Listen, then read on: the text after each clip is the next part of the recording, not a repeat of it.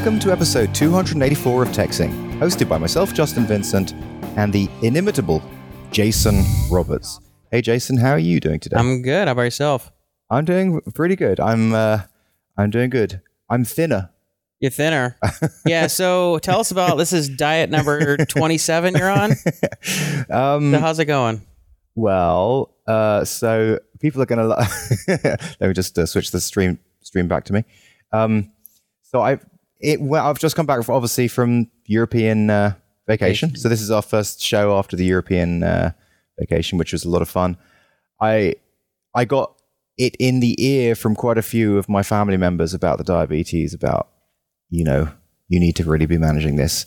So um, as a result, I ended up doing some Googling a little bit about diabetes, looking on Diabetes Forum, and I discovered something that was kind of interesting called the Newcastle diet, or the, well, the, New, it, the Newcastle diet, which is uh, from a study in Newcastle University, where um, basically the hypothesis is this, um, and this is just really all about diabetes rather than weight loss. So I'm doing the diet in relation to diabetes rather than weight loss. Anyway, the For the purpose of reducing your diabetes. Your my blood sugar because my blood sugar has been hovering around the 250 and i have not been taking metformin which i should be because it makes me feel like crap and i need to get my blood sugar down to 90 But before your trip, you were doing it. You were trying to do it, and you got it down to like the one below 200, 150 range. uh some i mean sometimes but on the trip it was up yeah, because you you, were just partying. Exactly and i i mean but the long the long and the short of it is is i mean i think i've told you before like i've you know i've got issues like a shoulder there's a sh- issue with my shoulder and the issue with my feet and i think that all of that relates to to having high blood sugar because it stiffens the, the soft tissues Yeah, you know yeah. so i think that you just need to bring the blood sugar down well, every, every month that goes by that you have your blood sugar that high, your body's just incurring damage. You know, and uh, that's just simple fact of reality, right? yeah it is so anyway what what i really liked about this diet was that it uh, well this this study so it's it's based on a study that they did in newcastle university and the study was this uh, the the lead of the study noticed that um, patients who had bariatric surgery basically their stomach kind of folded and made much smaller um, they ended up a lot of them a very high percentage ended up fully repers- reversing diabetes including the beta cell production coming back which is basically that the beta cells are the cells that are highly involved in the, the insulin sensitivity side of things.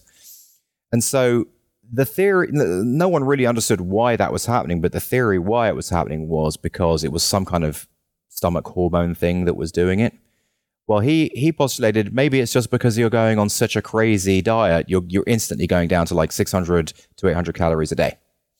So he did it that well, they did a trial with with 11 people, and they basically put them down to 600 calories a day for uh, two months, and observed that a, a lot of fat went from the liver and from the pancreas, and that they did fully reverse their diabetes. Everyone on the program fully reversed their diabetes in two months and uh, they think it's because the fat fat stuck in the pancreas and in the liver basically breaks down the process of breaks it- down in the process. bre- break, breaks down ins, ins, no it breaks down insulin sensitivity so basically oh, okay. it's what kind of causes you to have the high blood sugar Oh, it's I a see. part of it right so anyway then then he they published that in 2012 and a lot of people around the world did that. Um, different different kind of groups um, so different age groups. So for example people over 35 who weighed a certain amount of weight. And I think they had like 150 people do that do that from around the world.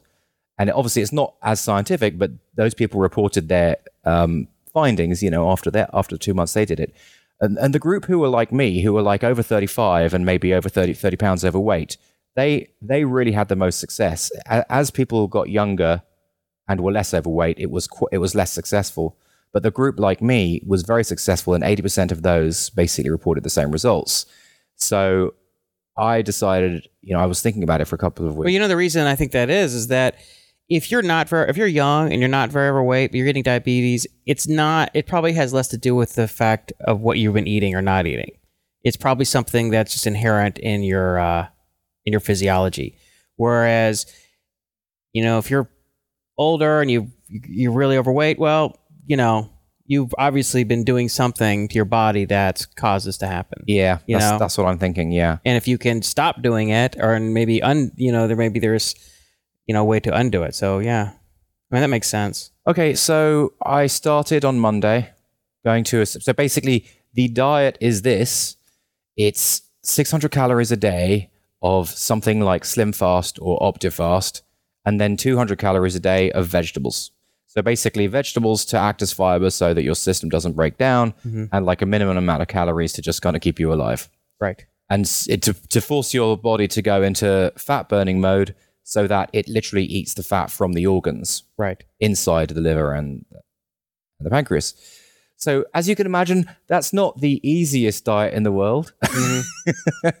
so, I, I've been looking for hacks and I found some really interesting hacks with it. And I've actually, believe it or not, stuck to it for seven days. Yeah, I was surprised because I talked to you on day three, and uh, I was, you know, obviously concerned that you'd be able to keep it up. But that's great. Well, I have to say, when I, I just walked up to your front desk, your gut looks smaller. Already? Already, your gut looked a little smaller. I was like, looked like you already lost five pounds or so. Oh, five pounds. Yeah, that's that's it on the nose. I've lost five pounds. Yeah, Mm-hmm. but but not only that, my blood sugar went from three hundred to one six seven.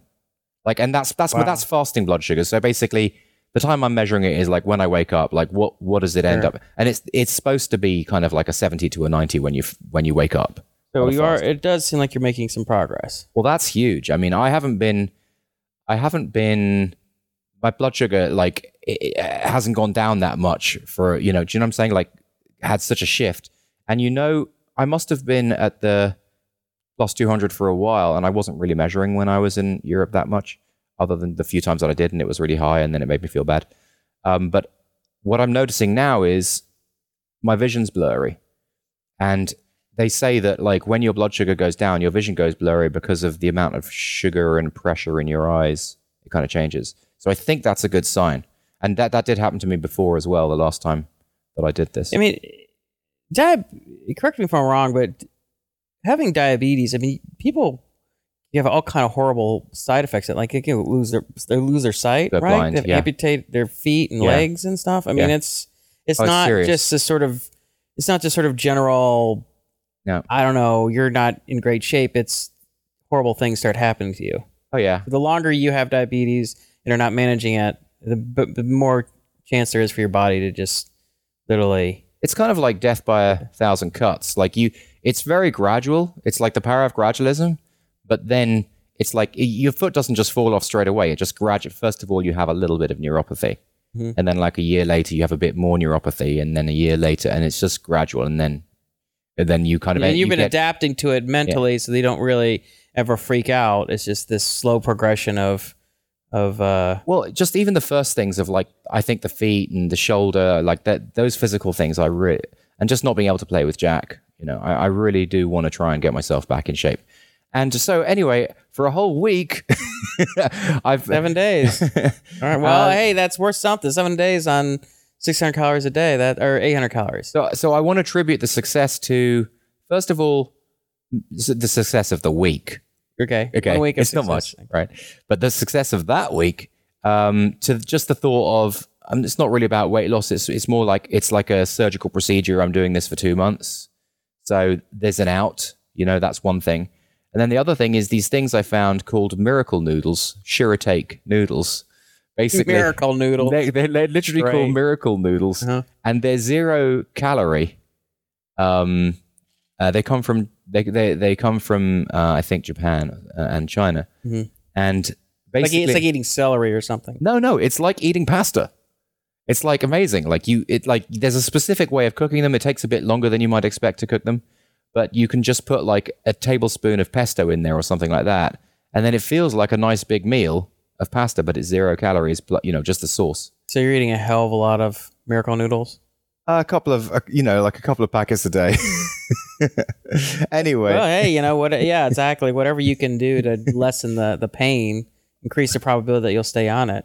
all right. So anyway, that's uh, So you know, what was it? What's seven it? days, five pounds, and about um, 150 points down on the blood sugar. So Good. Well, so you probably lost. It's probably half of its like water, Water. weight. Yeah, would you so, probably yeah. lost. You know, it, maybe a couple pounds of fat. I mean, you probably won't lose more than a couple pounds of fat a week. Um, but that's a lot. You know, if you do it for uh, two months, you know, you use 16 pounds of fat. That that's that's a good start, right? Mhm. Um, you lost a fair chunk of weight like four or five years ago when you went on this gluten free diet for a while. Well, that You was lost like 20 pounds, didn't you? Yeah, that was the fir- that was like when I was diagnosed. I guess I took it seriously then. Right, I think also it's just about like taking it ser- you know, taking it seriously. right. But I'm just saying that you were able to lose weight by reducing your diet for a while, right? That's Yeah. the only time I've seen you actually. Well, lose I wasn't that I went off gluten. I mean, yeah, I went off gluten, but that wasn't really the reason why I lost the weight. The reason was because You went on carbs. You lowered. I basically really lowered the carbs. Every lunch I had like just a spinach salad with I don't know walnuts and chicken or something, and I was also went to the gym like two two or three times a week. Okay. Well, good. All right. So this is a new storyline. The uh, the extreme diet, right? The miracle noodle extreme diet. Miracle noodle extreme diet. Yeah. hey, by the way, just, can you speak a bit louder just so that Sure. the stream can hear it, and also it's going to be a better signal Yeah, source for yeah. the audio. Thanks. so so what else we got going on? What wait, wait. new? You're supposed to you're supposed to do the first half of this show. Okay. All right. Well, um, I guess I'll just start with my new madness. Oh, the madness. So I, I definitely have the madness in full effect now. Um, so I, I guess I've been talking about the the math program, Yeah. Math Academy, that whole thing, and how that's been um, looking uh, more and more probable that's going to happen. Well, I had a meeting, I was last week, with um, the uh, coordinator or director of innovation programs, who's been sort of she's the one I've met with a couple times already, a few times already, and we had another meeting with um, a lady who's the director of curriculum for the district. Yeah. And it's funny, I was a, initially a little uh, apprehensive in ta- uh, to talk with her because I was thinking, you know, she's probably going to be this very bureaucratic stickler for, you know, sticking to, you know, whatever prescribed minutia there is in the curriculum, right? Yeah. And, you know, it turns out she turned out, so I, I gave her the full pitch. So we're sitting there and I gave her the full pitch and she's like, I love it. I'm totally on board. um, so she's like, so what we need to do though is we just need to figure out what boxes we need to check so that nobody can come back later and, and complain or cause a problem or say, you know what I mean? So we need a good defense as well. Yeah. So whenever you're doing something really new, really different, you know, disruptive, you, you you got you can't just play offense. You have to have you have to have a defensive strategy as well, right? And even if and, and, and what the defensive strategy, offensive strategy means, is it, it, varies from context to context. Where you're doing a startup or doing something like this, but it was it was really interesting because um, she told me two different stories. She said that you know because she had at at one point been a math teacher, Oh, and she wow. said, you know, one summer they set up a program where it was like for sixth graders. So they got a bunch of sixth graders who are advanced learners. And um, what are you doing? What? Are just, you paying attention or what? Who I am. talking? I am paying attention. Do I have to look at you? Do I have to? I- it's look- kind of awkward talking to your ear. You know what I mean? but like when we talk on the phone, I mean, I. Hear, I I can't really have a conversation with you if you're just like Well, backgrounding me. I'm. I'm just like setting up the next. Th- the anyway, go on. Let's just talk. Let's just Go have on. a conversation. All right, go on then. quit quit backgrounding. So um so anyway, I where was I? So she so they had they and some other math uh, teachers had set up a um, a summer math program for um, these this group of sixth graders, and they were going to take geometry over the summer. Yeah. and they it was like a six week sort of intensive um, class, but then afterwards, the district uh, disallowed it. They basically gave no credit for it and said you you uh they they can't they can't go into straight into algebra 2 and not only that. They're going to go into algebra 1 so they it just totally screwed up. It was a total waste of time. And it just took it away from the kids. And she said another time this was you know maybe a few years later they did this collaborative uh, program with uh, Poly, which is a the private school down the street, and they were going to teach uh, calculus to ninth graders. There's a bunch of ex- very advanced math learners in both public and private school. Hmm. So they came up with this program and this whole plan, and they were teaching together, and they got all the kids together. And I think it was held at Poly, so they, they the, at the public school they were being transported to the private school at you know some part of the day to do this. And partway through the year, the district just disallowed it, pulled funding, wouldn't even for for the transportation, and, and wiped it all from their transcript. And so she's like, you know, she's like, so based on those experiences, you know, we need to, these things can happen. So what you want to do is you want to make sure you, you, you got a good defensive strategy, you got everything in place so that doesn't happen later. But she's like, you know, we're beyond that now, I think, because it's a whole new administration. The people who basically caused these things to happen are no longer in the district. So it shouldn't be an issue. But I thought that also you had an in with like the head of the district.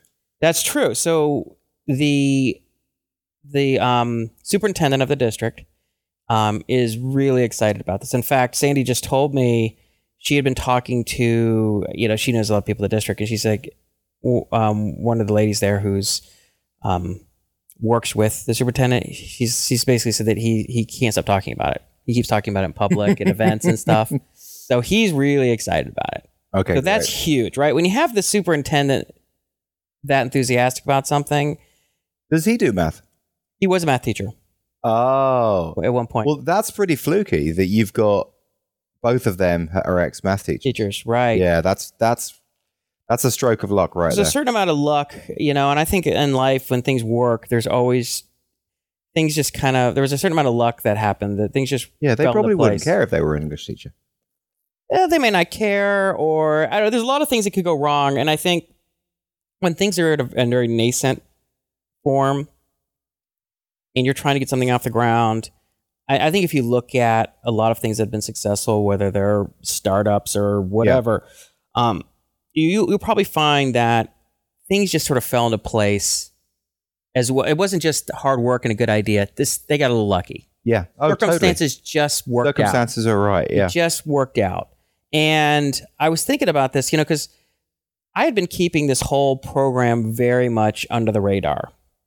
And I got a little lucky, I think, that we didn't even have a principal at our school. So there wasn't as much sort of top down supervision. So I was able to kind of, you know, push this thing through in the school. And we didn't talk to the district about it, kept the whole thing under the radar. yeah, yeah. But then when I stuck Stealth my mode. yeah, but then when I stuck my head up and and and made it public, we got really lucky. We got this new superintendent in who's a super fan. who Yeah. really wants to do it. That's and then crazy. and then um you know because my feeling is that bureaucracies are going to do everything they can to just shut stuff down. It may not be consciously, but it's just the nature of bureaucracies Yeah, they're sort of self-preserving preserve the status quo. There's a lot of reasons why people don't want things to happen. Despite what their sort of stated purpose is they're ultimately just going to keep things going the way they're going and and ultimately there's a lot of excuses for why things shouldn't change. Yeah. you know and people will probably fight and disagree about the fact that of course we want things to change but blah blah blah. Um so i was always nervous that we were going to get shut down or whatever. Um but as it's happened, we got lucky. Superintendent's a huge supporter. Um, Hootie, who's the director of innovation programs, she's great. She's really supportive and she's smart and she's problem solver. She's like, she's like, right, let's figure out how we're gonna make this thing happen. Right? now you, you said you said you were going she was going to hear a lot from you. Did that end up being true? Yeah, yeah. We had a meeting last week. We're having a meeting this week, and she's sort of, you know, kind of facilitating everything. And then, um, because it's all underneath her, right? She's the one who's making all this sort of happen. Um, and then there's uh, Helen, who is the director of curriculum, and she's enthusiastic, knowledgeable, problem solver. Just, you know, it's like you couldn't ask for better people Yeah, right? So like I'm worried I'm going to get all these like disinterested or you know uh, just curmudgeonly bureaucrats who aren't going to do anything. Instead, I got all everyone I keep running into is enthusiastic and and and dedicated and smart and creative and like all right, let's do this thing. I'm just sort of shocked. You know, I'm like this is this really going to happen? Like uh, you know, is this this it's really going to so we were um we had a meeting on uh, I think it was like Monday or Tuesday of last week, and it was the three of us, and we were on um as speakerphone uh, uh, with the uh, director of the of Caltech's K through 12 um, and we're to- we're talking to him about recruiting Caltech students to serve as sort of instructors. Yeah, We're going to get two instructors per Did we class. discuss that on the last show? Yeah. Yeah. So what was interesting is we're talking about how many we need. We like we're like, well, we could end up having like tw- you know twenty classes, you know, ten classes of fourth graders, ten classes of fifth graders too. So we could have like forty students. And he's like, uh, we only have nine hundred and fifty undergrads.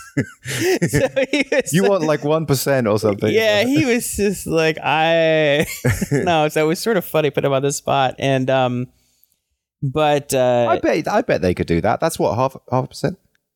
well Oh wait. ten percent would be ninety. It'd be like five percent, Oh yeah, five percent. Yeah. you know, uh, or less than that. So that's a lot of kids.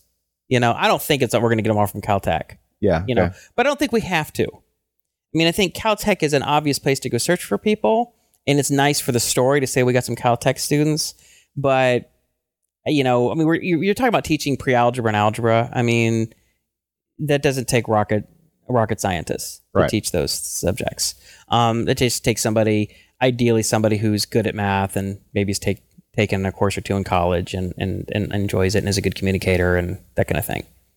Now, is that the madness? No, I have got to the madness yet. You haven't got to the madness so I'm yet. getting to it. So, well, a couple. So let me just finish up on this. all right. All right. So, so that happened earlier in the week, and um, so I'm thinking, you know, we got something, and we're going to have to recruit some, some, some, instructors, right? And I'm starting to think like we got to go beyond Caltech. And it was funny. I went over to GNC of all places, and uh, just to to get a bunch of my energy bars.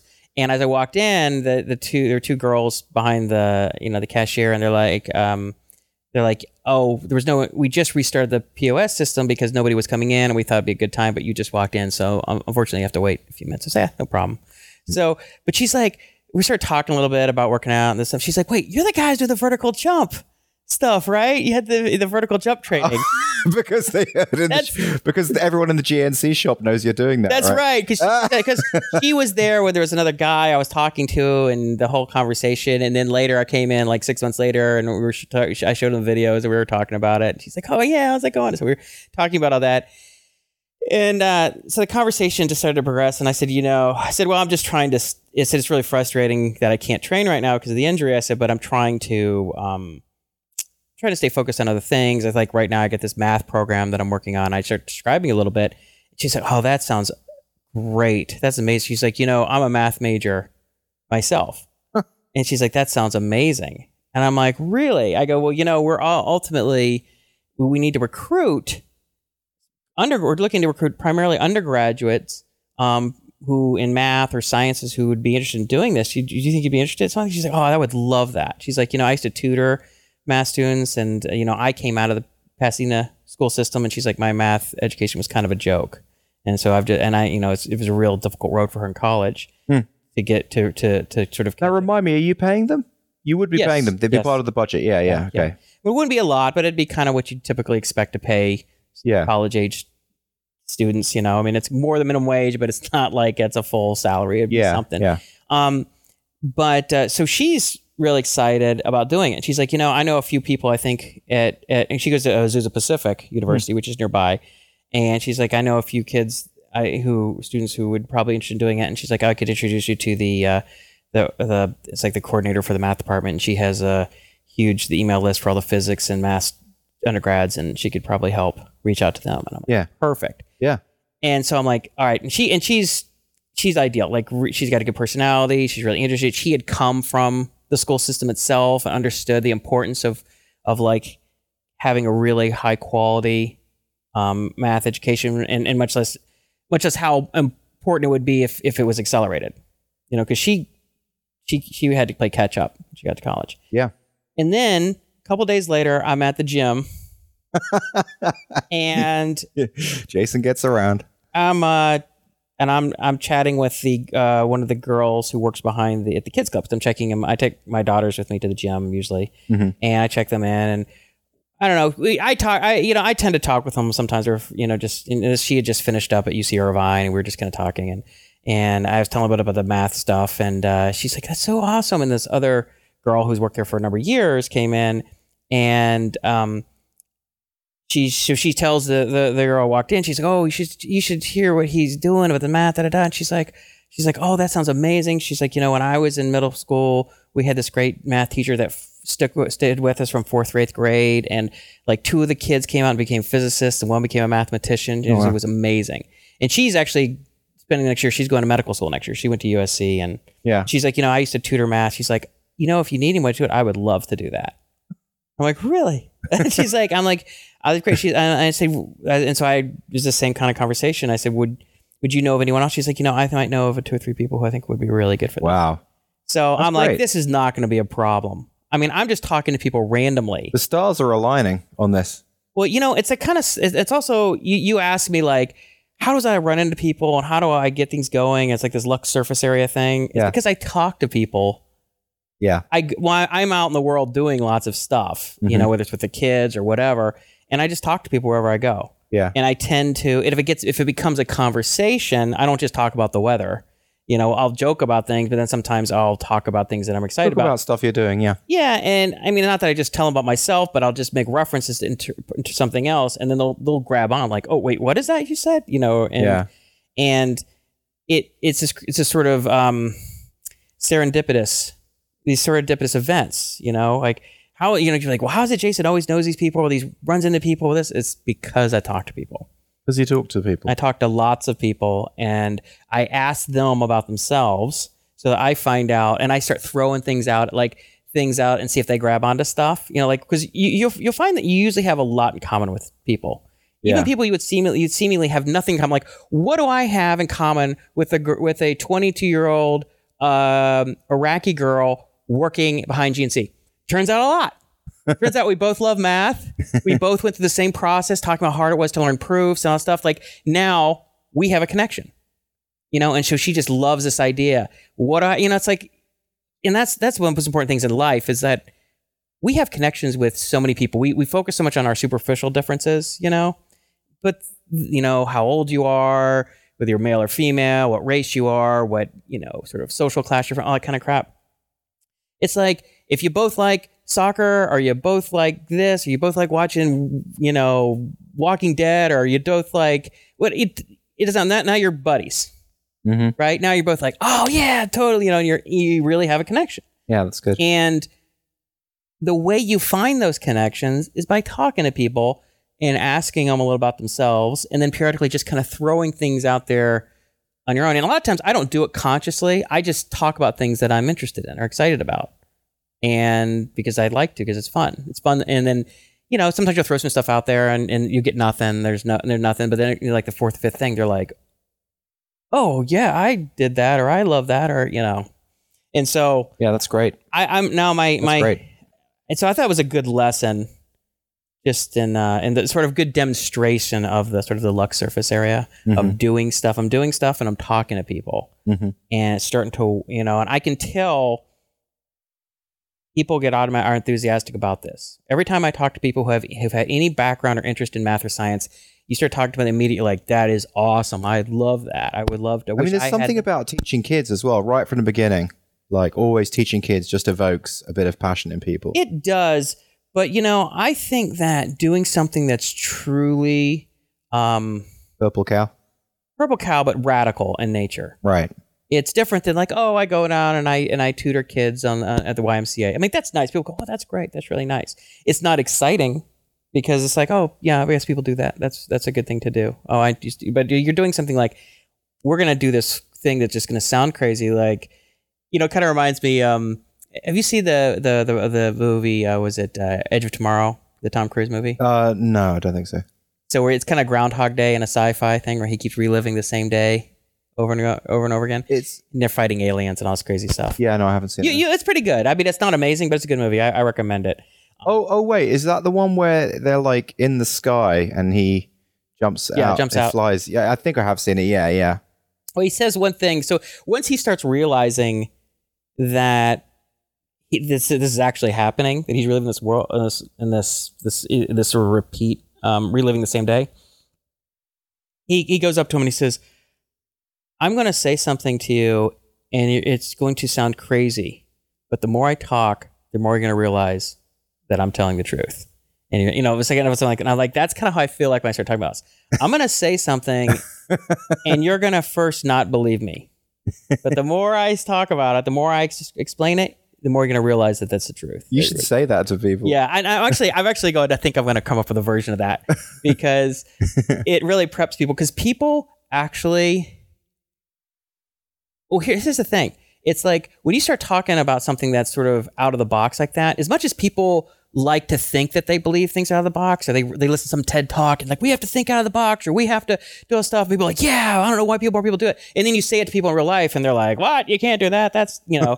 but if you tell them, you're going to think I'm crazy, but you're going to realize that I'm correct when you let me explain this to you. You're, you kind of, and they're like, what? You kind of like set them up. you know, I, I actually, I got to go find that exact line. I just search on Google for that. But um, that's what I kind of feel like when I talk about it. And when, and, and people, and then they start going, yeah, that, that does sound, that sounds awesome. That sounds easy because they, people like to be a part of stuff that's Oh. crazy. Yeah, t- talking about that, just like as an extension of that, uh, we were we were having a private conversation, um, and you were talking about.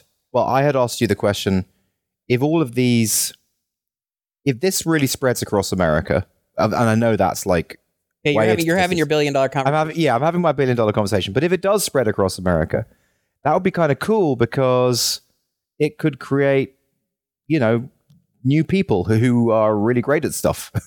Oh, Like, right, right, yeah. right, right, right. So you're asking me. I think you asked me. We were we're driving back from lunch, and you're like, "Well, what? Like, why is this important, or what's the goal of this, or what are you trying right. to do?" Yeah, And I'm not trying to take kids who are functioning a little below level, and we just have more people who are prepared for the workforce, or whatever. I find that just kind of boring. Mhm. I find that just that that that that, that level of aspiration is just not inspiring. Mhm. You know, but what is inspiring is this. I and I, I think I've talked about this, but I'll say it again.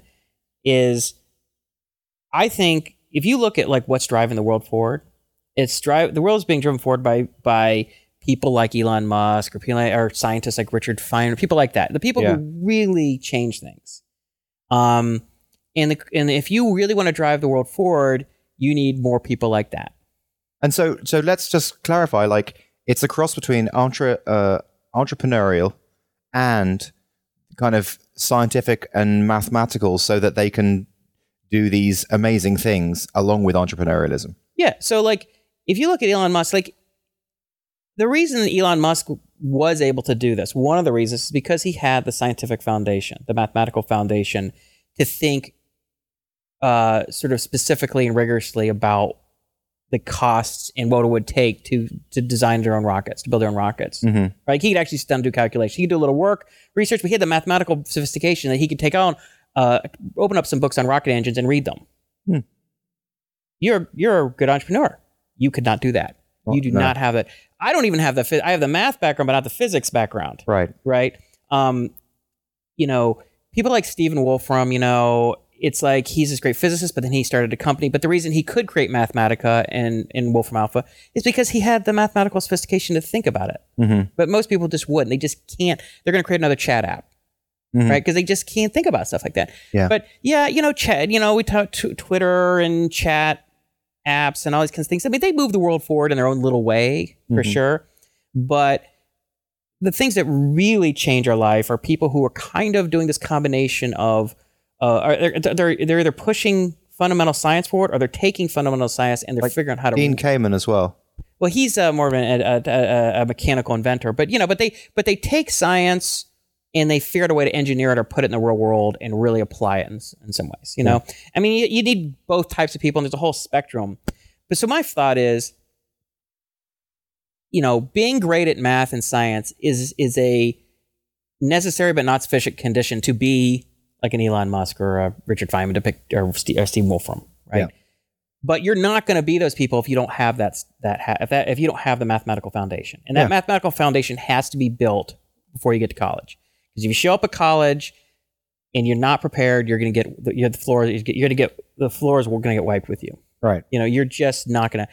You know, I was just talking to my uh, a buddy who um, he's the CEO of a company called Pivot, which I I'm a consulting CTO for. That um, I've been advising them for a few years, and uh, and uh, we were talking about this. He has a master's degree in physics from Harvard. He has an undergrad and master's degree in physics from Harvard, and then he went and got his MBA from uh, Wharton, I think. So he's very, very bright guy. And I was like, so I said, and so I told him a little bit about this, what I've been working on. And I said, hey, so let me ask you a question. When you showed up to Harvard, I mean, what was your preparation in math? He's like, he's like, well, I'd done as much as I could at my school. I got a five on the BC calculus.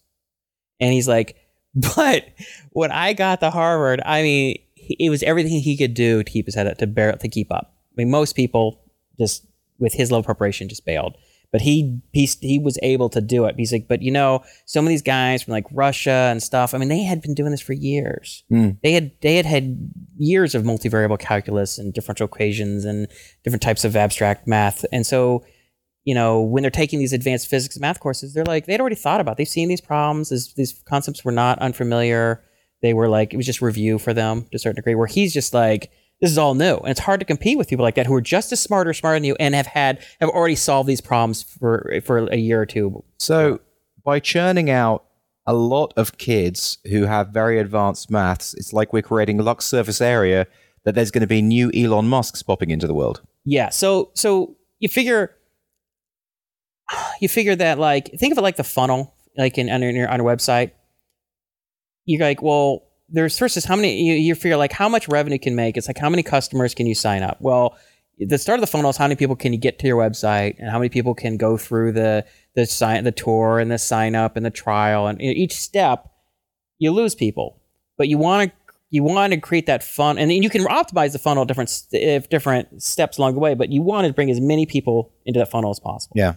and so i think what what i'm trying to do is is at the very top of that funnel rather than there's you know a couple thousand kids coming into good college math and physics programs who are really prepared is maybe we have 10,000 20,000 Yeah. maybe we're, maybe we can increase it by two orders of magnitude Wow. and so and so and that'll increase the probability that there's people who are coming into these colleges and into university with who are doing really advanced math and physics also have the characteristics that take them to be a Feynman or a Steve Wolf or an Elon Musk. They also have the entrepreneurial spirit, that sort of tenacity, that sort of the social skills that it takes to pull other people into your orbit and to do things to raise Well, money. out of 20, I mean, if we were, if we're turning out 20,000 of them through the Math Academy, Math Academy. Yeah. yeah, through the Math Academy, that's going to definitely increase the luck surface area.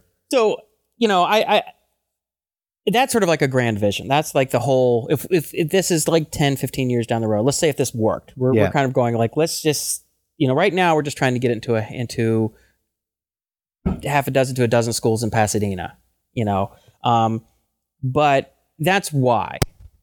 You know, you want to get if you want to change the world, what if there wasn't just one Elon Musk around? What if there were 30 of these uh, 30 Elon Musk equivalents running around who are brilliant Hmm. and you know some of them got were less Incredible. less lucky and some were as lucky as he's been at certain stages but also just as smart and had the other characteristics that he has but they were also Yeah. you know i mean i don't know well, it may- I may- love may- it. so that's that's the idea so here's the madness part oh, the madness. Oh, finally we get to the madness. Let me just uh, show the stream my face just so that they know, hey, there is someone else here talking to that guy. Um, that's me, Justin. Oh, anyway, I'll just put the camera back on you now. okay Okay, madness. The So- madness. All right. So one of the things I've been trying to do this summer is figure out how do I get stuff sort of pre-cached, pre-calculated for the school year. Because when the school year goes, and I am teaching five classes a day, or five classes a week for this for this math class, Yeah. so I get to prep their problem sets and lessons and all this stuff, and then somehow I have to sort of oversee. I keep an eye on these other pre-algebra classes that are going on. Yeah. The A lot of a lot of work.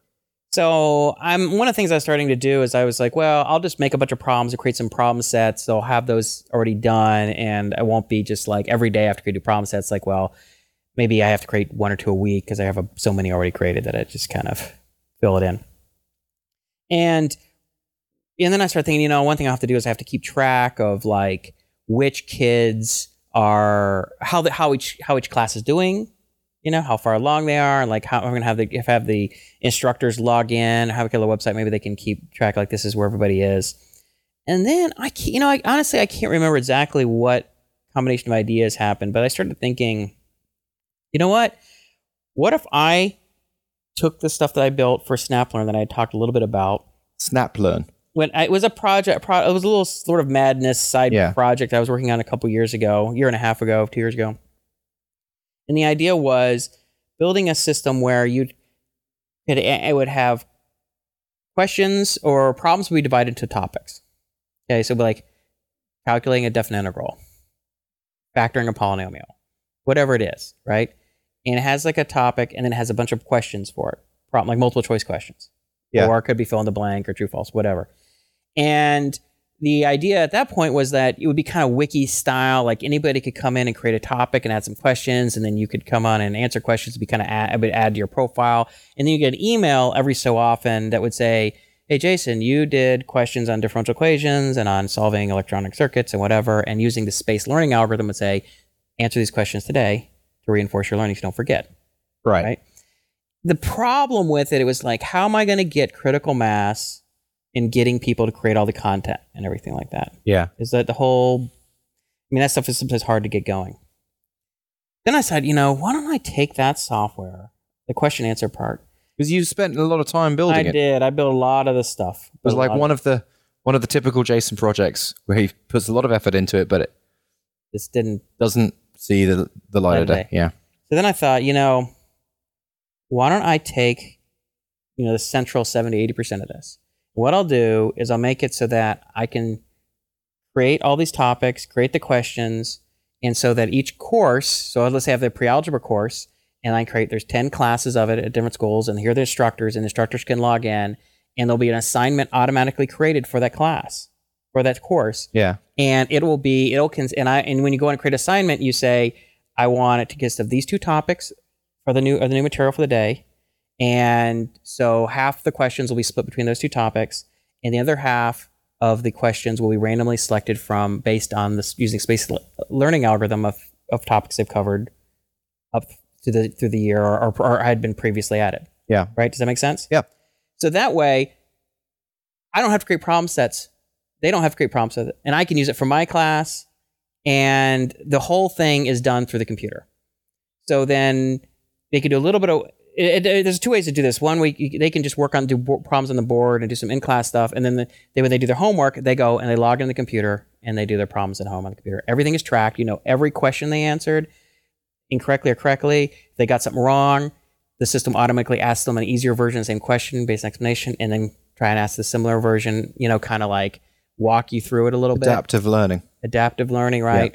And so all that sense that way you can track, and then the instructor can log in and go, all right, here are the 20 kids in my class or whatever.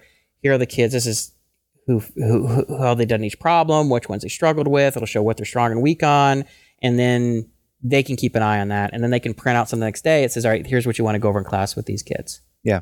and I can keep an eye on. I can say how each kid in each class and every you know everything is going on. The system is automatically adapting. And it's going to save you work. yeah, I mean, because A lot of work. well, yeah, because otherwise you're creating all these problem sets for every single class. Well, you were telling me that you were spending like, you know, two hours a day or something doing this. I could end up. Sometimes I tried not to, but I could end up spending upwards of two hours a day or two hours per class preparing. Oh, gosh. Yeah. And if I'm going to teach five days a week, that's a lot of Mhm. effort, you know. And Sandy was already giving me the big frown face every time she'd walk in, and I'd be spending yet another two hours before the class creating a custom problem set. And she's like, "Why are you spending so much time doing this?" You know. Yeah. Um, but because I was trying to manually use the you know the space you know the spaced learning approach, use the mixed review approach, all these sort of tactics that have demonst- have been proven in sort of cognitive learning theory to work, but which nobody ever uses because it's too hard to do when you just do it in a book. And it just took too much time. But if I can get a computer program to do this and everyone's using it, then the whole thing will be kind of automated. The only the trick is, of course, I need to get the program up and completely working, and I need to write a lot of questions. But if I'm going to write the questions anyway and problem sets, I might as well put them in the computer system, Right. right? And you can Yeah. always print them out in worksheets or anything like that. Agreed. And and they're auto marked. Yeah, auto mark. There's no grade. There's no collecting homework. There's no Yeah. grading. And if a kid doesn't A know kid- homework, uh, finish an assignment, they can't start on the next assignment until the assignment's done. Well, yeah. And and also there's like a leaderboard, so you get back to that intrinsic motivation. Exactly. Yeah. The whole thing. Yeah. So I got the I got the super madness about it. I can't. I can't even. Have you been working on it? Oh, You can't sleep? yeah. I got the I got the madness. The madness hardcore. Was because Awesome. now I'm seeing like okay, this whole thing about the math program spreading it around. Now I see how I can build leverage into it Yeah. and make the thing really scale. So if like if if if we want to go to more classes or more grades and you know you you don't need as the system handles so much of the heavy lifting Yeah. the coordination the bookkeeping the instruction all that stuff is done really the instructors are more like tutors they're just going to help kids which is takes much less expertise and much less effort than it does to have a teacher think about what the lesson is and plan it out and deliver it and all it's like that doesn't have the system handles it all Yeah. and and then if you like if if if it is successful and you have another nearby school district say hey you know we've heard about what you guys are doing really excited to find out more maybe we could do it. Be like yeah in fact you can use the program. This this uh, this handles everything. You know and then so what each topic will have is it'll have not only problems but instead of I, i'm not going to write the content first. I'm going to say here a link to one or two videos which just like five minute videos that explain the whole thing. Or you can read it here's a text that explains it in a couple of their websites. Because there's any math topic out there there's going to be multiple explanations on the web that are good Yeah. and so that's right there they can go and go oh i want to watch this five minute video on how to solve linear systems equations and they can rewatch it and go oh, okay And- but then it can also build in like the flipped classroom thing if we want where it's like they watch that the night before and then it has a series of like fill in the blank conceptual questions and then we go to problems in the class Yeah. Nice. so all that That's sort of very exciting. And so, wait. So the the question I'm going to ask that I think's on everyone's lips. What's your sort of ETA on having that thing? Well, so now if I was just starting from scratch, it would be a sprint, but it's not as hard because I, I've spent months working on it already. All the like registration stuff. I mean, all that boring stuff that takes at least two or three weeks at the beginning. I got a lot of that done. I mean, I need to. There's certain relationships between like an instructor, like there's a course and there's a class, you know, belongs to a course, and then there's Tell me about it. I know about it. You know, all instructors, and there's many, lot, many, many relationships all over the place. I mean, with, Yeah. with Did Yeah, or you Modern know. Teacher, we know all about that. Yeah. yeah. So I, I got to get a little bit of that sort of, but a lot of that stuff is I could even, if I needed to, I could even do that manually in the database. It didn't have to be pretty because setting Hmm. up classes and instructors and stuff, the instructor, all they need to do is go in and be able to create an assignment and look at their kids and seeing how the kids did on their assignments. They just Mhm. need to be able to look at a few things and change a few things. That's it. The students, they need to log in and all it shows is assignment 23, due tomorrow, start, you know, and then answer the questions that they, they like. And then maybe it does stuff like, here is how all your, your classmates are doing. This is, you're the fifth, you're the first person to complete this assignment. Yeah. Or you've done, you know, some, some kind of fun gamification things just to kind of see how they're doing. But, you know, that, that stuff is mostly working, working well. I'm just kind of fine tuning pieces of it. So, Right. and I'm already entering questions. So Are you happy with the look and feel of it? I haven't really worked that much. in the- Okay. I mean, look and feel is kind of raw at this point. I mean, it's, Okay. it's okay, but Just just web basic web page. yeah, yeah. I mean, you know, but see, Are you doing JavaScript stuff or is it all back end? uh, a little bit of JavaScript stuff, but it's it's more. I mean, it's the the heavy use page, like the um, question answer stuff, will be. It's not going to refresh the page every time it answers Right, a question, but you know, Are you going to use any funky technologies like uh, Node? uh, you know, I'm just going to do vanilla PHP and stuff because that's why I built it in first because it doesn't need to simple. be. Yeah, it doesn't need There's, to be. there's Yeah. nothing required. Use the right tool for the job. Yeah, and it's not even just right tool. I mean, you could. There's a lot of tools that could be the right tools. The tools that I know that'll solve it. Just basic what tool. I need. Yeah, the quickest, It doesn't. What would I quickest need? way to get it there. And you've built a whole bunch of it. I mean, I could build it Node, but I already have a lot of built in PHP, and there's no gain. Yeah. Okay. You know, it's not a real time system. Yeah. Right. So, um, I got about six weeks, I think, until school starts, something like that. Yeah. And that's, and then my class starts. Uh, and then, but the actual pre-algebra That's the class that you teach, that I teach Colby. but then the the but, but then uh, the the pre-algebra classes won't even start till six weeks after that so i can kind of beta test it for six weeks so we'll get like 30 classes in give or take Great.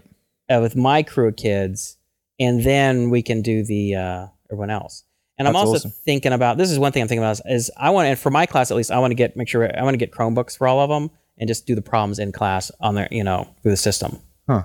How are you going to get Chromebooks? or i have one i mean i might just buy them myself if i have to Yeah. Okay. I mean, it's They're like not what, expensive. 220 bucks a piece. And I don't know, we're going to have somewhere between six and eight kids. Yeah. So I may just have to lay out 1500 200 2000 bucks. But, Okay. Um, the other classes, obviously, I'm not going to buy it for. I don't have the money to buy it for all the other classes. So maybe for them, they'll just do problems on the board, and then uh, you know in class, and then at home they do their problem, their, their stuff on the computer. Yeah. do something like that. Okay. But I think if we showed a lot of success with this, we could probably get a grant and try and raise some money, maybe even do a Kickstarter. Who knows? And try and buy a lot of Chromebooks for. That's the kind of thing that would go nuts on Kickstarter. Yeah, Yeah, I think something like that could work. So, so that's the deal. So that's the madness. That's madness. That's the madness. wow. So Math Academy, Math Academy madness. Math Academy. So is is the software going to be called Math Academy as well? I don't know. You know, I mean, uh, I haven't really decided. I I think yes, because I think the whole brand, like the whole branding, you know, it all it it all works. pulls in. It works nicely, and also, what's the other one called? FlipLearn. What did you? What's the software you called it in the first place? Uh, SnapLearn. SnapLearn. Yeah, Math Academy just seems. Oh, I see. But if you do Math if you call it Math Academy, then it's stuck with math. Okay. I mean, you know, um, I mean, you could branch. I mean, Math Academy is the central piece. So even if you do physics or some other things, but you know, math is huge. Yeah. You just focus on math. Oh, it You is. know, I mean, Universe is built out of math. well, I, well, the universe is yeah described by math. Um, but uh, so en- enough of enough about me. Let's hear uh, your latest your madness update. Uh, what about Lyte? Yeah. My madness update. Well, um, so in the last show, I said that Lyte was on the App Store, and it was available for people to download and preview, and 15 people did uh, did sign up and download and create accounts. And it was it's it's you know that's that's a really great thing about texting like having this audience Mhm. um, pe- people being able to beta test like that. So straight away there was issues. Like out of the 15, two of them typed in the wrong phone number.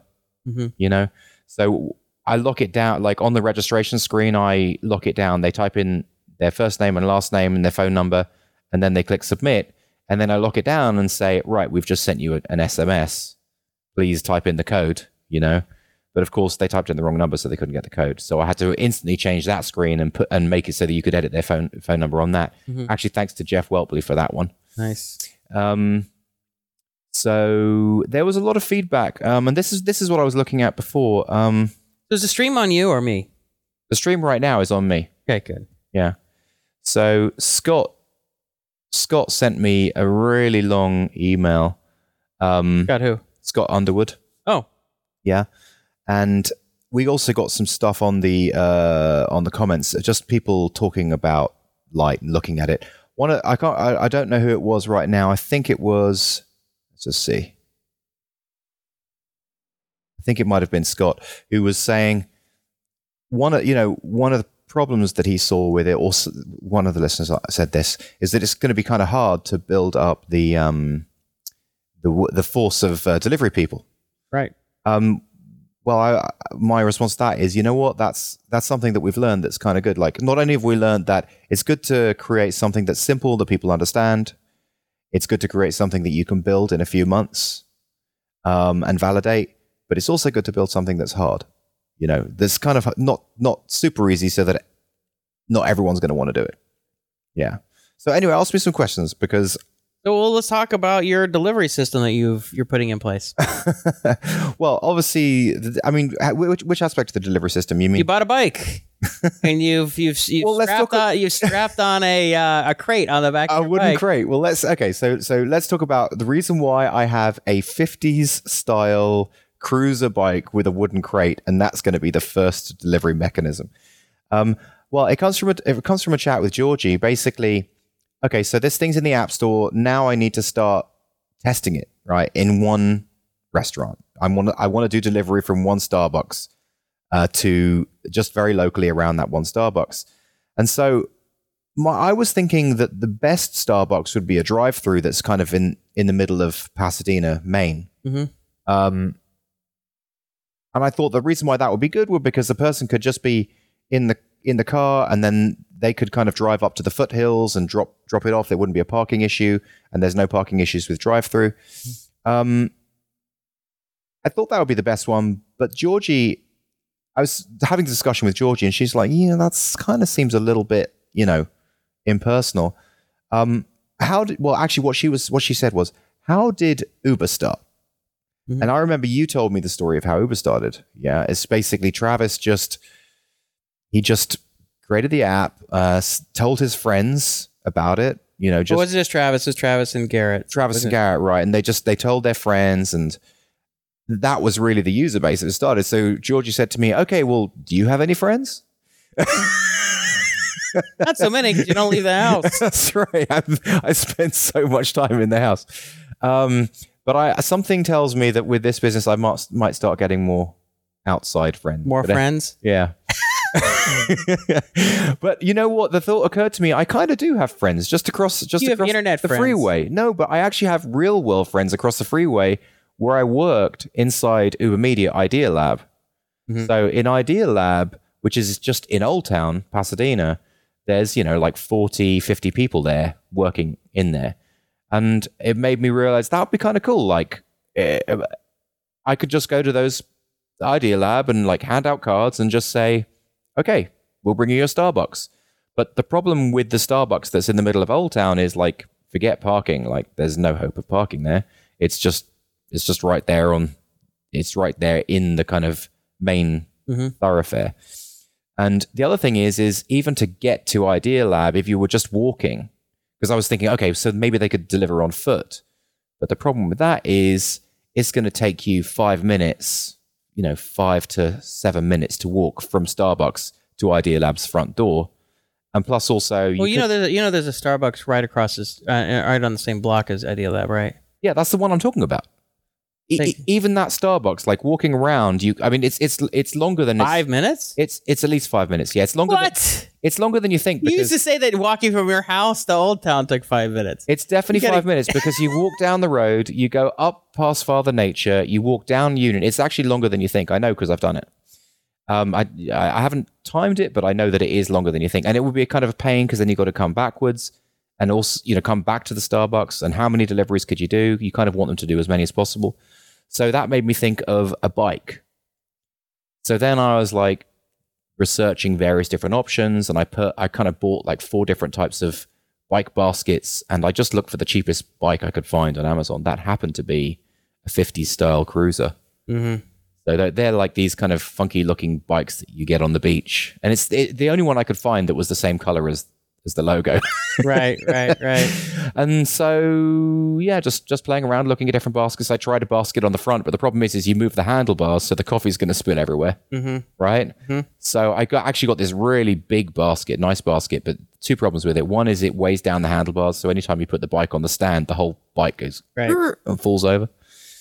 Um, so it was actually my neighbor who suggested, why don't you just put a crate on the back? That would look kind of organic and funky. So I tried it out, and it does. It looks great. Yeah. That So- does, does look very 50s style. Yeah, Kind of a, and I and I remember I, I remember telling you before. I was thinking that would be the kind of branding vibe anyway. well, I think that's less important than uh, logistically what's going to work. No, no, I, I know. Yeah, I know. I mean, but- it's a nice, I guess it's a nice thing, but, But you, really- um, no, but I mean, you also do projects because they're interesting to you. Like, one of the part, one of the things that is interesting to me is the brand. You know, like the whole vibe of it. Mhm. And I and I like the concept. I've always liked the concept of like going back to the fifties where you get a we have a milkman who'll deliver your milk. right. You know, like that kind of vibe. Lyte is just very kind of local concept. Um, and so the you know the bike matches it. So I've I've got some got some cards printed out that basically well they're coming that just say we deliver Starbucks to your desk. Mhm. Um, you know, and download us from the App Store.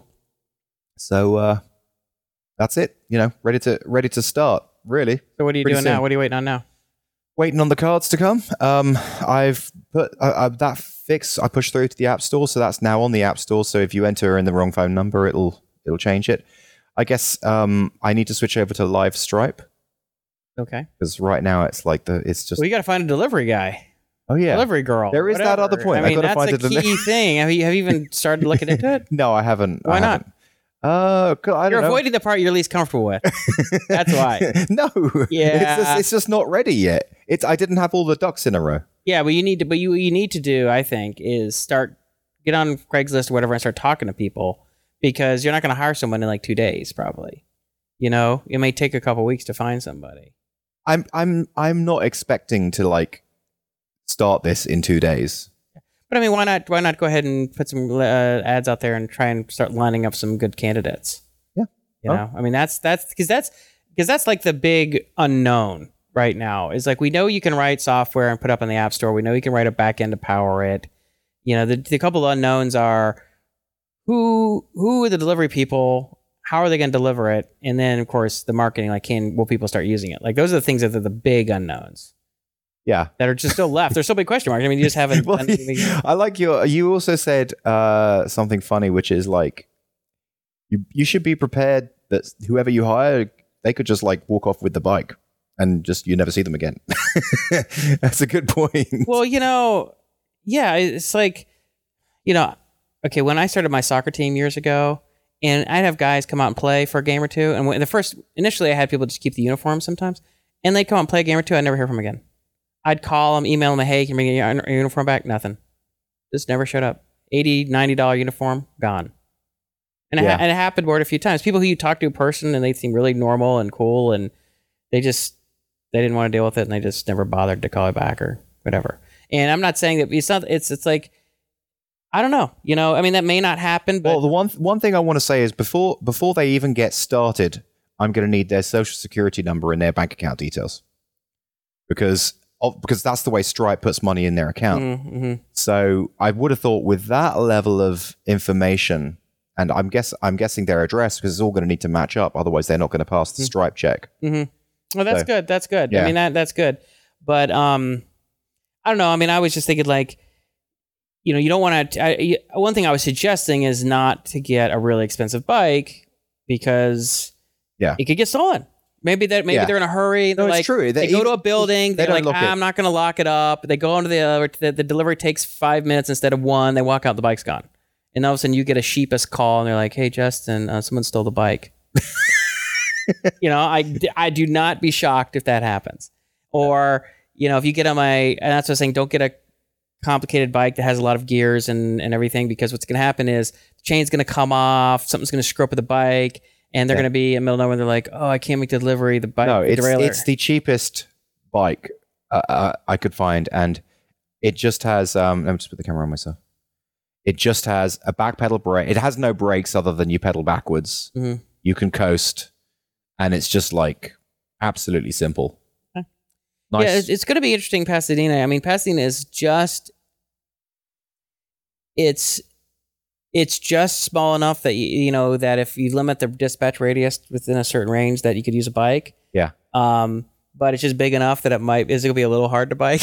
you know, it depends on where you- where they're getting the deliveries from. yeah. You know, I mean, it's not downtown Chicago or downtown San Francisco, well, but it's not Houston. I mean, it's this sort of like I mean, I'm just I'm just doing the dispatch radius to half a mile. Okay. You know, just super small, so that y- they really can get there on a bike without. Okay, well that's that's probably the smart thing. What- And what you could do is you could set different dispatch radios, and they just go from different Starbucks or different things, right? So like if you're in dispatch radio, there's a Pete's Coffee, a Coffee Bean, and a Starbucks, yeah, and any of those within that dispatch radio, and you have different delivery people that are based on different, you know. yeah, exactly. I was thinking that, but it's it's kind of funny. Like everyone in the world who opens up the app will it will say.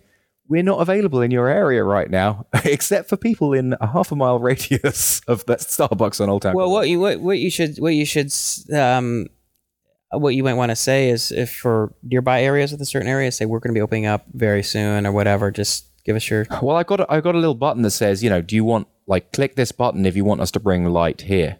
And already one uh, lady from Minnesota clicked it. well. It's gonna be a little way, ways for her. I know it's going to be You a got bit. a little wait. I was thinking of sending an email. Thanks so much. We'll be there in three years. No. Jeez. All right. Well, that's good. Any uh anything else about it that you want to talk about? um. Well, no, no. I mean, I, the the ti- I mean, just the titanium stuff. Um, Oh yeah, like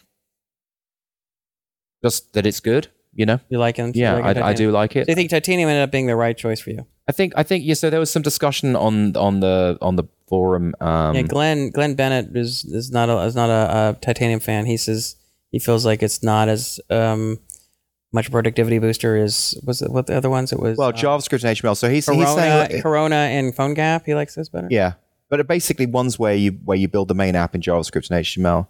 And you know the issue that the issue that I have with that is that it it it's hard to spit and polish it to feel super native. You know that's like it took me a long time just to build even really small apps that were just like you know that that tip calculator app that I did. Yeah. There was a lot of effort to get that to feel native.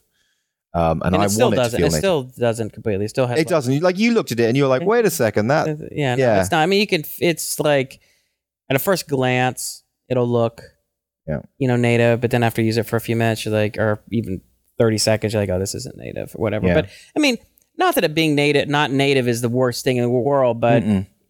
you know, it's like the thing is the spit and polish. It adds up, all the little nice touches.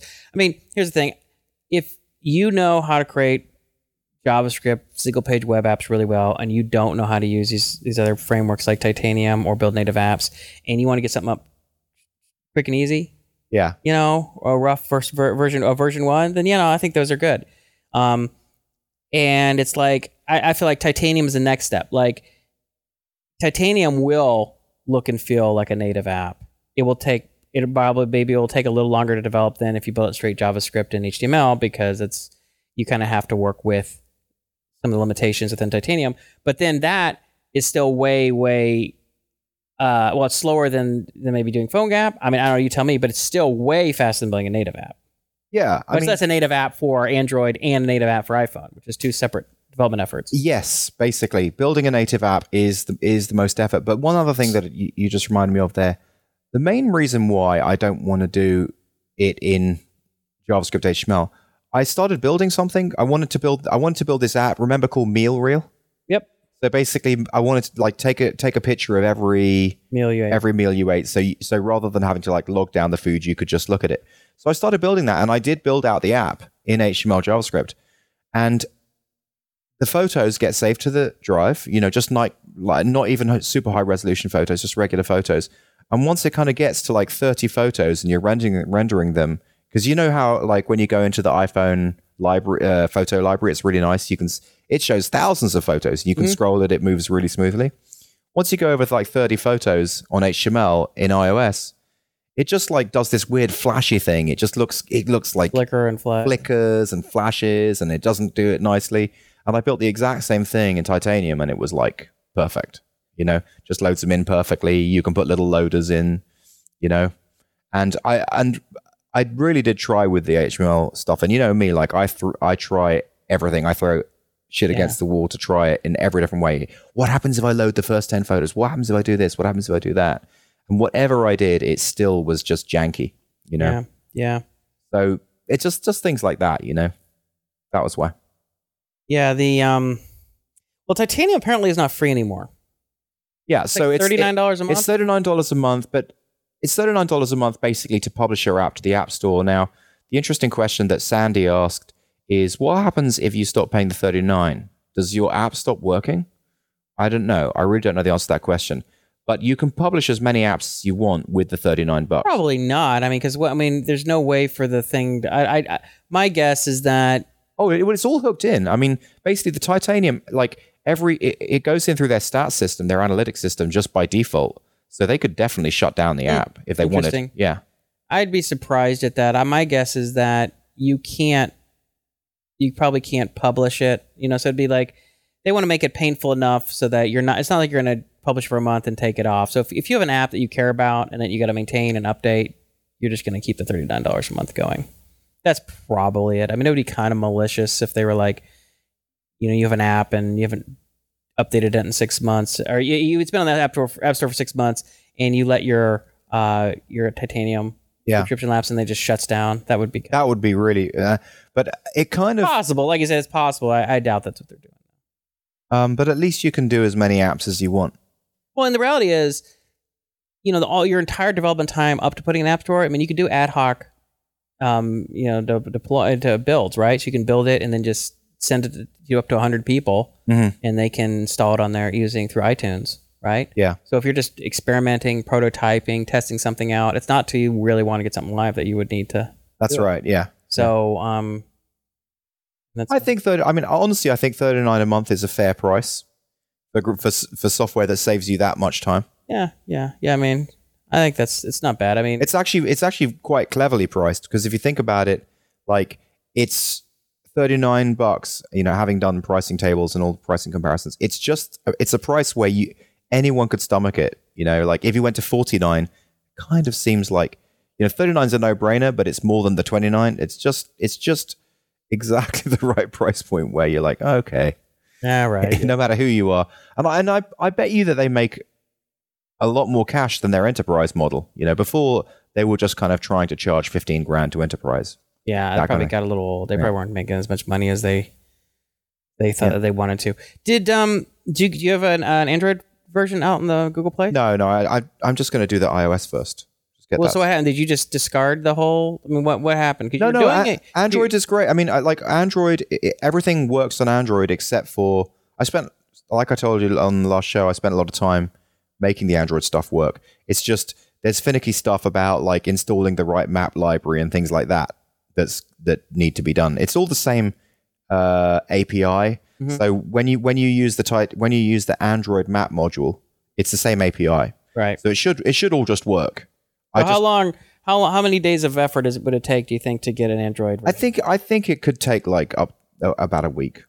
okay. So yeah, so I'm uh, so I'm going to get back to it once I've kind of proven it. once you get everything Yeah, else done. yeah. Okay. Fair Yeah. enough. Anyway, so that's kind of where that's at. That's the the Lyte update. The Lyte update. So how far out of the show are we? Um, one hour ten. Okay. So I um I read this great article uh the other day called uh, "What are some lessons learned through playing StarCraft that are useful in real life?"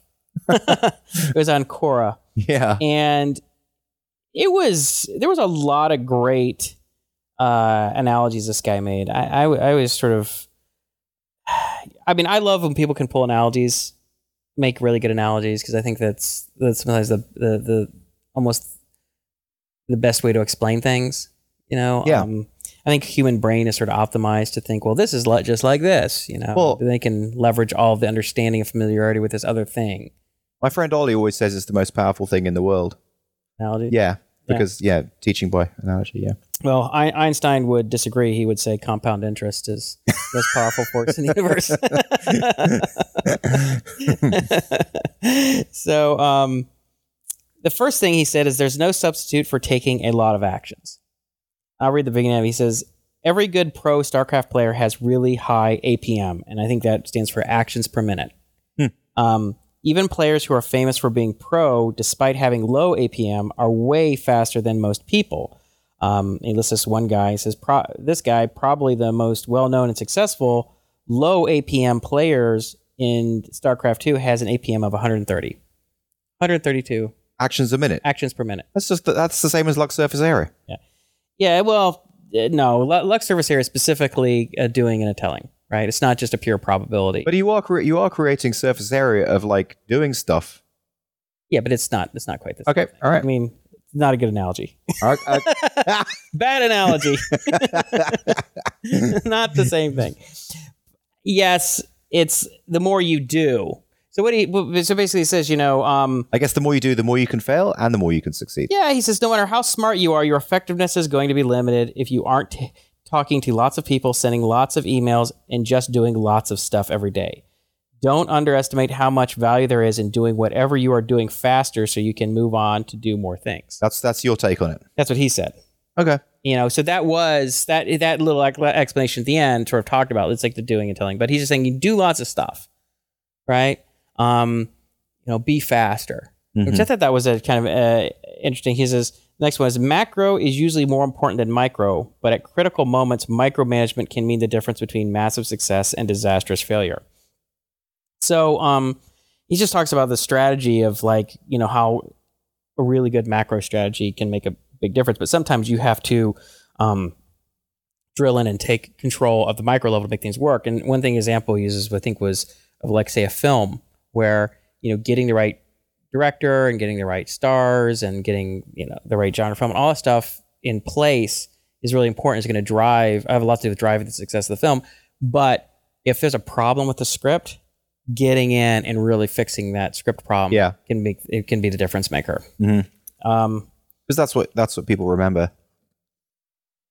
yeah, well, you know, I mean, I mean, if there's a problem in the story, Yeah. nothing over. Very few things can overcome story problems. Mhm. You know, it's like e- explosions, pretty women, cool spaceships, great CGI. All that stuff's awesome. You know, that stuff makes that stuff kind of makes the can make movies more fun to watch. But if it's a bad story or if there's a character who's just doing things that's not aren't believable based on what the character's supposed to be, it just kind of ruins it, right? Yeah. It doesn't care. It doesn't matter how good this other stuff is. Um, uh, this this is there's usually more than one way to accomplish something. So he goes on and talks a lot about different ways of of doing it in StarCraft. He says he says here's a great analogy. He says if you want to be a Super Bowl winning quarterback, you can either go to a big name program like Tom Brady at Michigan, maybe not get enough, much playing time, but be surrounded by top notch coaches and teammates and competition, so you're well prepared for the NFL. Or you can go to a smaller school like Ben Roethlisberger at Miami of Ohio and be the man for four years, get to throw a ton of passes, and generally get a ton of good practice and attention. And most things, there are a lot of wrong ways to approach a problem, but still usually more than one way that will work. Yeah.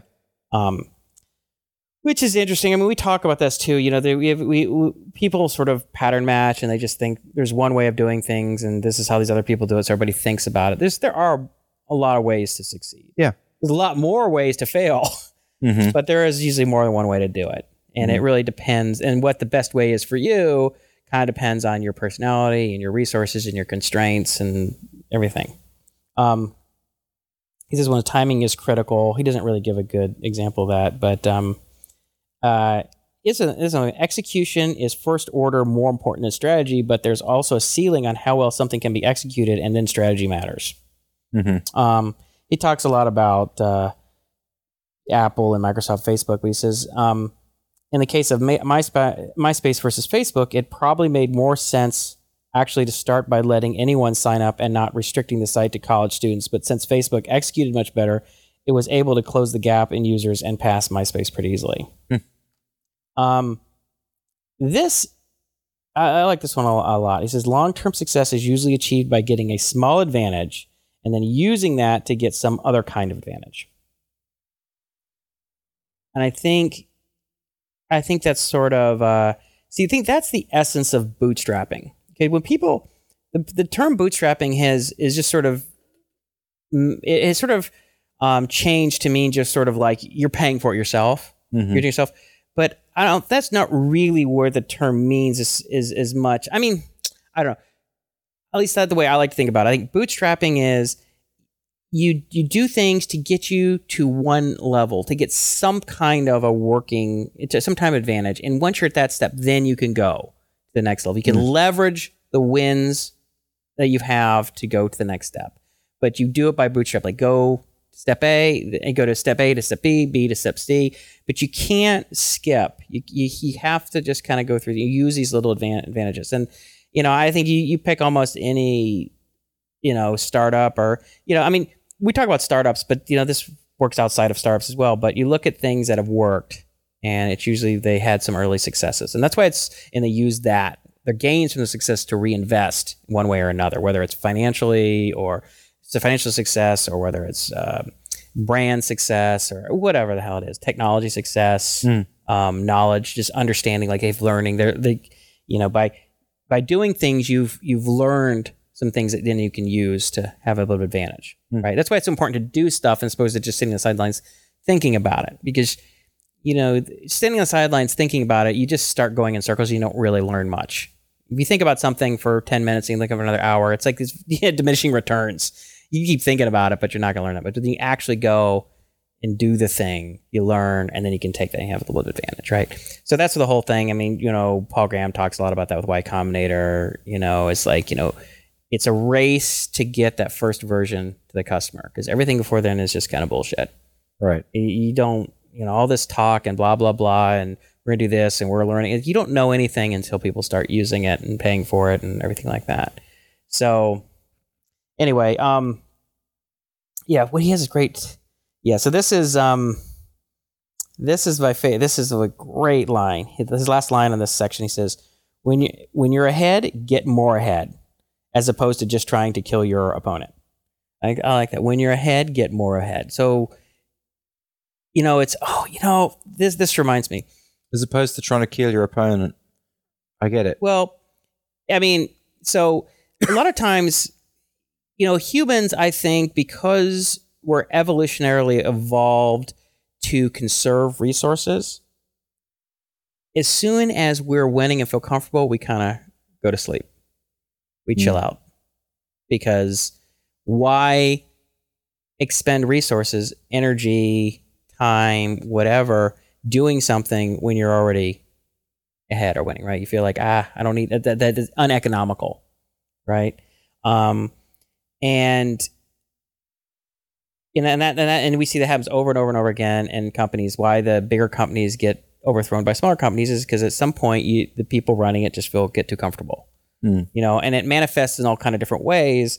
But in the end, you know, some of it has to do with bureaucratic complexity, and some of it has to do with dis- misaligned incentives because now management has different incentives from investors or from you know or, or early people who really drove the vision exit the company and there's all kind of reasons why but there's also this big over overarching sense of um, arrogance and entitlement and just comfort like i'm in charge i'm, I'm winning so it's like but instead of just resting your laurels like don't just be a mile ahead get 10 miles ahead.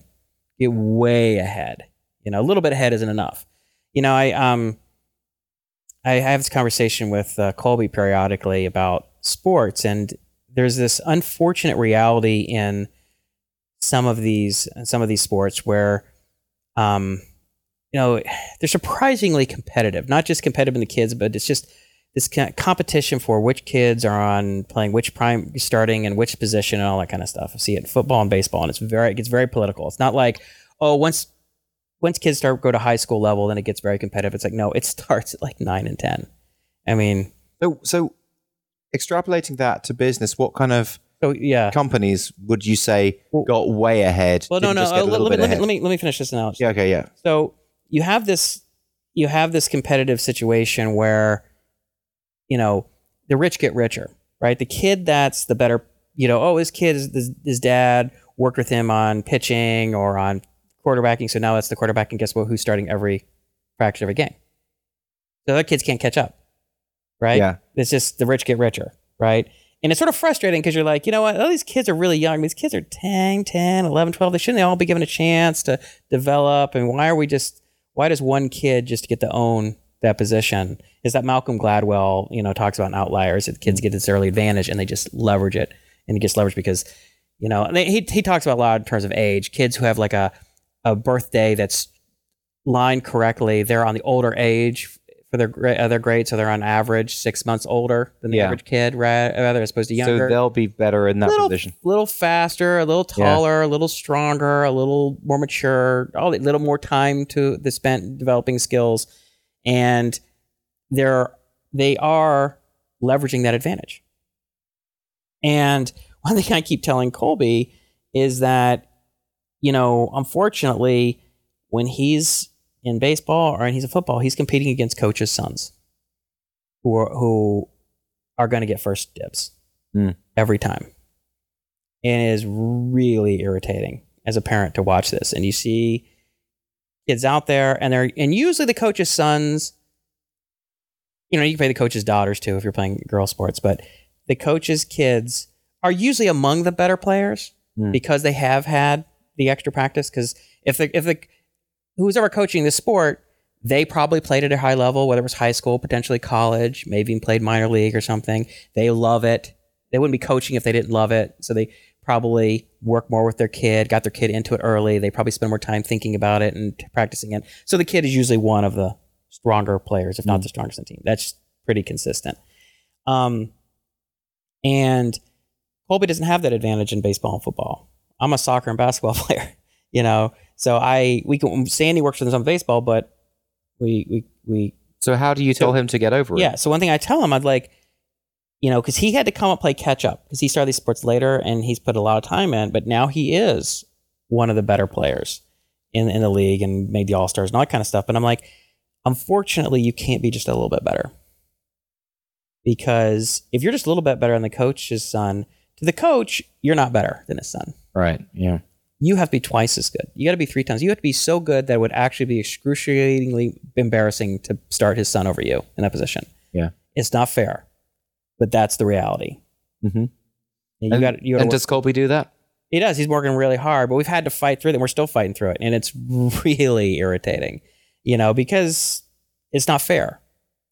And when things aren't fair, it's just it's upsetting, and especially when things are un- unfair for your kid, it's really upsetting. But I keep telling him like, all right, you know what? I'm as irritated as you are, but what we're gonna do is we're gonna outwork everybody else. So he does. So he does get irritated, like that. He doesn't. Well, you know, it's nothing. Nothing is so okay. If you're not one of the better players, either you're not as good of an athlete, or you're not as skilled, and you're not starting, or the other kids, the pitcher, the shortstop, or the quarterback, it's hard to get too upset if they're just obviously better than you. Yeah. It's like, well, yeah, know, I wish I was better. I wish I'd get more. But when you work your ass off and you are as good, if not better, and you're not getting that position, that lack of unfairness is real, really stings, really stings. And we just we ran into that recently, and it was just it was a bad situation. And I'm just like, all right, so what we're gonna do is we're gonna turn this around, and you're gonna use that frustration and anger to you're gonna come back next year, and you're not just gonna be a little bit better. You caught up to be one of the best players and be just a little better. Now you're gonna be twice as good, Mhm. and you gotta you have to use that frustration to drive you. Is that going to be in hitting, like in batting, Batting, everything. batting, first base? Yeah, I mean it's everything. Yeah, batting, batting, of course, is the huge thing. You get hit home run, you know that's a big deal, right? Um, but you know, but it's like things like he, you know, the whole thing about getting ahead and getting further ahead. You know, sometimes a little bit ahead doesn't make a difference. I, I see. Yeah, not, a little bit of nice, ahead nice. doesn't make a difference. It depends on the context. You got to get Yeah. way ahead. I used to say this to my soccer team. So I used to run a men's semi-pro team for years.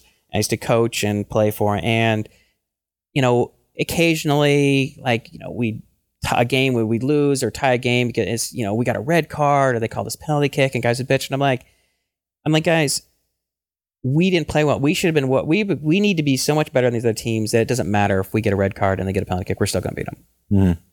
it's our fault that we weren't enough better than them that that uh, a, a one or two bad or unfair calls of the referee made up the difference. You know, I mean, if if if we played the national team, it doesn't really matter how many red cards or how unfair the national team's still going to beat us, right? They're that much better now. They could start with like you know seven guys kind of Yeah, thing. I mean, whatever. You know, so it's like you know, take control. Don't just sit on the sidelines and, and complain and bitch about unfairness. Yeah, they're gonna be unfair, and unfortunately, life is unfair. And it's unfortunately for Colby and other kids that they have to learn it at age ten. I mean, usually kids, I think in the past, tend to learn that more later in their 14, 15, 16.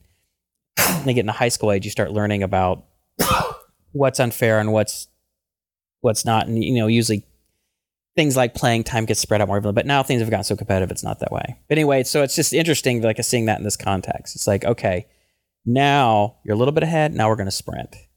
Get really gotta- far ahead. Now you got if this is what you want because he wants it. I'm not like I'm putting this on him. and It's like, okay, Colby, it's my dream for you to become a great baseball football player. This is what he wants. I'm like, all right, well, I'm just explaining to you how you what the reality of the situation Yeah. is. You know, it's kind of an interesting conversation too because like, um, you know, I can, I've I think I read I read somebody I think it was just an article on the internet about like, um, parents. One parent was writing about how you shouldn't talk about you know the daddy ball favoritism syndrome in front of your kid for, in front of your kids, and it's just sort of this thing you have to deal with. But I'm I'm kind of a believer in being honest. hmm I'm like it ain't fair. Like get used to it, but use that to your advantage. Don't because unfortunately I think kids are smarter than that. Like they see it. So Mm. why do we all have to like pretend that we don't see the unfairness? We pretend to the kids and say, well, it's like it's not nice to not pretend. We all have to pretend that this isn't happening. Oh, let's just be honest about it, you know, and then let's, you know, do what we can to, to overcome it. Anyway, Well, it might end up. It might end up being the thing that really rockets Colby ahead. well, I told I, I I've had that conversation with Sandy because you know there's been times where she's you know where we both got pretty upset seeing what was going on, and I was like, you know, I understand right now everybody's really upset about what happened, and um, the reality is th- those couple kids that that benefited from a little bit of favoritism in the, in the All Star game in the All Star tournament, I was like, it's going to end next year because you know, Colby is a better athlete and is going to, not only is he a better athlete, but he's going to work harder and because it's driving him. So this will, you know, the whole thing of, well, doesn't kill you, make you stronger, that kind of thing. Like this is driving. Because if he was like, la la la, I'm the best player, da da da, I get playing time, it's like, why work hard, right? I'm already further, I'm so far ahead, Exactly. it doesn't matter. Yeah. You know, I'm I'm like, you know, and that's what happens a lot of times in sports, and it probably happens in other things I've seen in sports, kids who are so naturally gifted that they're just always better, even though they don't have to work that hard. Yeah. And at some point, They just get taken over. they get to the higher enough level where other really gifted athletes they meet up against, and those kids have worked harder for whatever reason.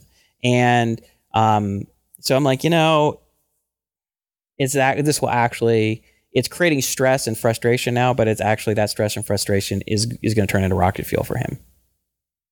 So we'll just have to you know. Watch this space. Yeah, yeah. so um, how, right, how well- far are we through? Let's just uh let's wrap it up with the next one. Oh, one, one last thing. One last thing. This guy uh, guy said, which I thought was really good. I want to bring in. He says, um, talent is prerequisite for being top notch at most things, but in almost any field, no one gets really good at anything without putting in more focused effort and time than other people. So the same, basically same Mhm. thing. You have to outwork other people, but the thing is too, it's it's it's uh, one thing I think it's this whole ten thousand hour meme has kind of is sort of spread around and people believe that like all it is is hard work but that's just simply not true Yeah. anybody who's anyone who's ever tried to excel in any area has run up against people who who were just had ridiculous amount of talent and you're just like yeah you know i mean i'm you know you can over you can overcome a lot but there is a ceiling Mm-hmm. there. And there are certain people who who reach the highest levels, they have that combination of talent and the the work ethic and a little bit of luck. Everything kind of comes together. Yeah. But and that's sort of it's a disservice. I mean, it's it's sort of this undemocratic thing. People don't like the idea that like some people are born with more talent. But you know, you ask any seven year old and everybody already knows that's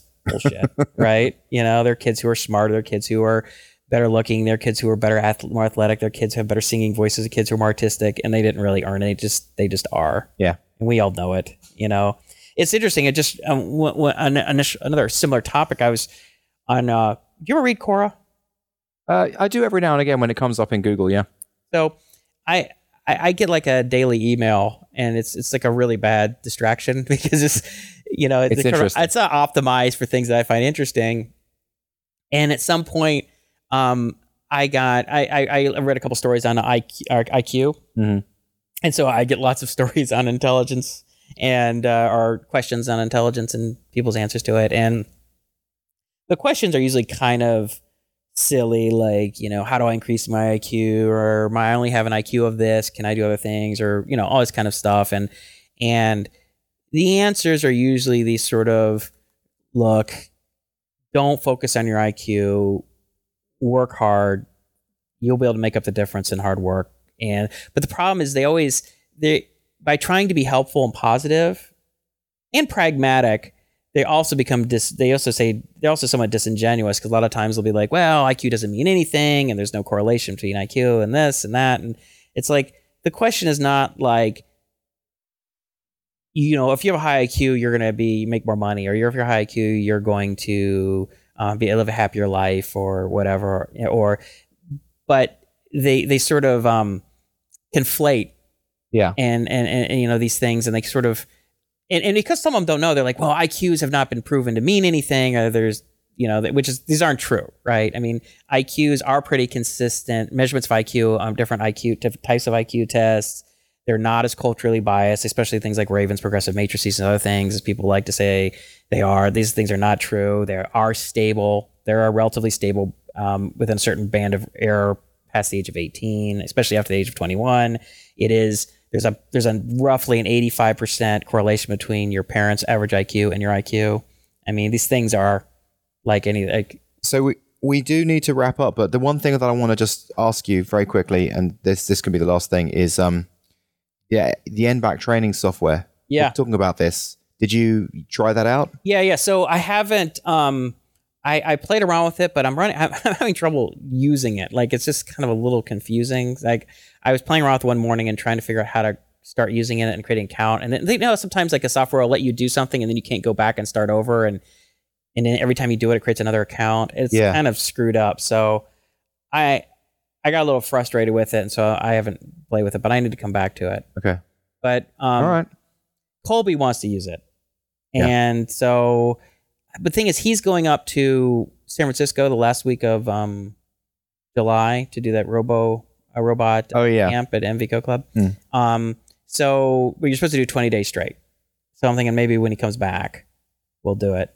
But um, I got to play around with the software and figure out how to get it to work right. It's kind of, I won't say it's, it's, it's not that it's crappy or broken. It's just the UI. Not great, is- it's not a great user experience. the UI is not the journeys, the user It's- journeys haven't been thought through. I mean, I'm not a software idiot, and I'm having some trouble getting this thing going the right way. So I'm like, I don't know what's going on, you know. But uh, I'm I'm interested. in it. But you know, just to finish up the whole IQ thing, you know, it's like it's like people who are born. It's just it's just an advantage, right? If you can learn something twice or three times faster than other people, if you can hold more information in your working memory, Yeah. I mean, it's it's a huge advantage to a lot of things.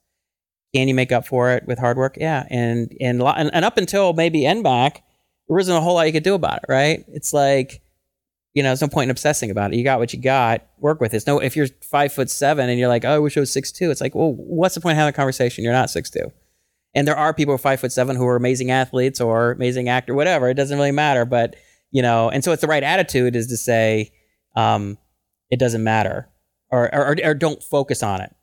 But it is disingenuous to say that it's not real or Mm. it doesn't actually have an impact, which is just sort of a. I just anyway, I just get I just get frustrated sometimes when I read people's advice when they're trying to be helpful and then they veer into being actually sort of um, disingenuous or even Yeah. slightly incorrect. Hmm. but anyway, so I guess that's it. All right. We're done. All right. Well, Georgie, Georgie just walked home uh, with Jack, and uh, They, Well- they well- need their house back. they need their house back. So yeah, exactly. While we're recording the show, they Jack can't be down here playing. So Okay. that's the reason why we need to uh, end it. All right, how many people do we have on the stream now? Uh, fifty-one. Is that a record? We, That, oh, that is a record. I think. I'm sure it is. Yeah, like I- 40 I, think we had forty something. now you, the one thing you didn't do is you didn't send the email the day before like you were supposed to. Now, if you had done that, we might have actually. we might have more, or alternatively, it could be because I sent the email out last minute that we've gone higher. Because I think I think you need to do both. I think you need to do the day before and then like 30 minutes before, la- 30 minute reminder. But don't you think people is? Okay, well, I'll, I'll do it as long as people don't think it's spammy. Well, we'll see. But anyway, I apologize to um, you guys for not sending out the day before. That was actually just uh, slipped my mind. Hey, you're Um, only on 600 calories a day. Your brain's like not. Actually, that's a good nourished. point. I am definitely not thinking as as clearly, and I'm definitely a lot weaker. Like I notice when I pick stuff up, like it's just You don't have the energy. yeah, it's just yeah, the energy. Yeah. So those that is two very good points. Yeah, well, now you have a built-in excuse for anything. So anytime Georgie says, "Justin, why don't you do extra?" Like, sweetheart, I only had 600 calories today. Like, what? that's, that's about as good as it's gonna get. That's good. Yeah, good point. All right. All right, that's a wrap. We're out.